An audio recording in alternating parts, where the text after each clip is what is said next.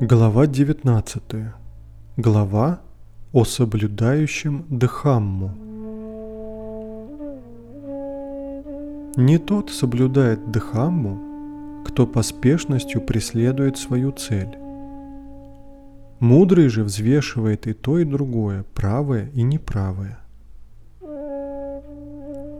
Он ведет других, не прибегая к насилию в соответствии с Дхаммой, бесстрастно – Охраняющего Дхамму, мудрого, называют соблюдающим Дхамму. Не потому он мудр, что много говорит. Спокойного, свободного от ненависти, не знающего страха называют мудрым. Не потому он сведущ в Дхамме, что много говорит. Кто не пренебрегает Дхаммой, кто, пусть он мало учен – ощущает ее всем телом, тот поистине сведущ в дыхамме. Не потому он старший, что его голова седа. Он в преклонном возрасте, но называют его состарившимся напрасно. Тот, в ком и истина, и дхамма, не насилие, самоограничение, смирение, кто безупречен и мудр, того называют старшим.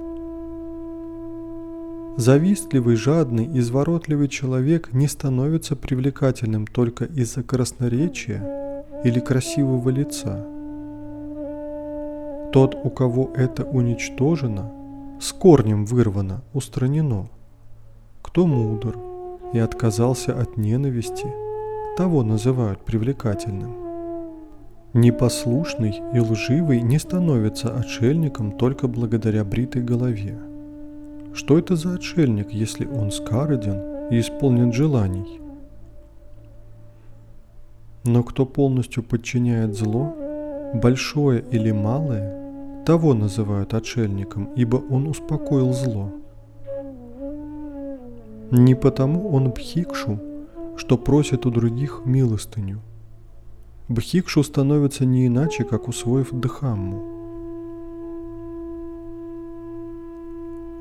Кто стоит в этом мире выше добра и зла или ведет праведную жизнь, кто живет здесь, обладая знанием, именно такого называют бхикшу. Глупый, невежественный не становится муни, даже если он соблюдает молчание.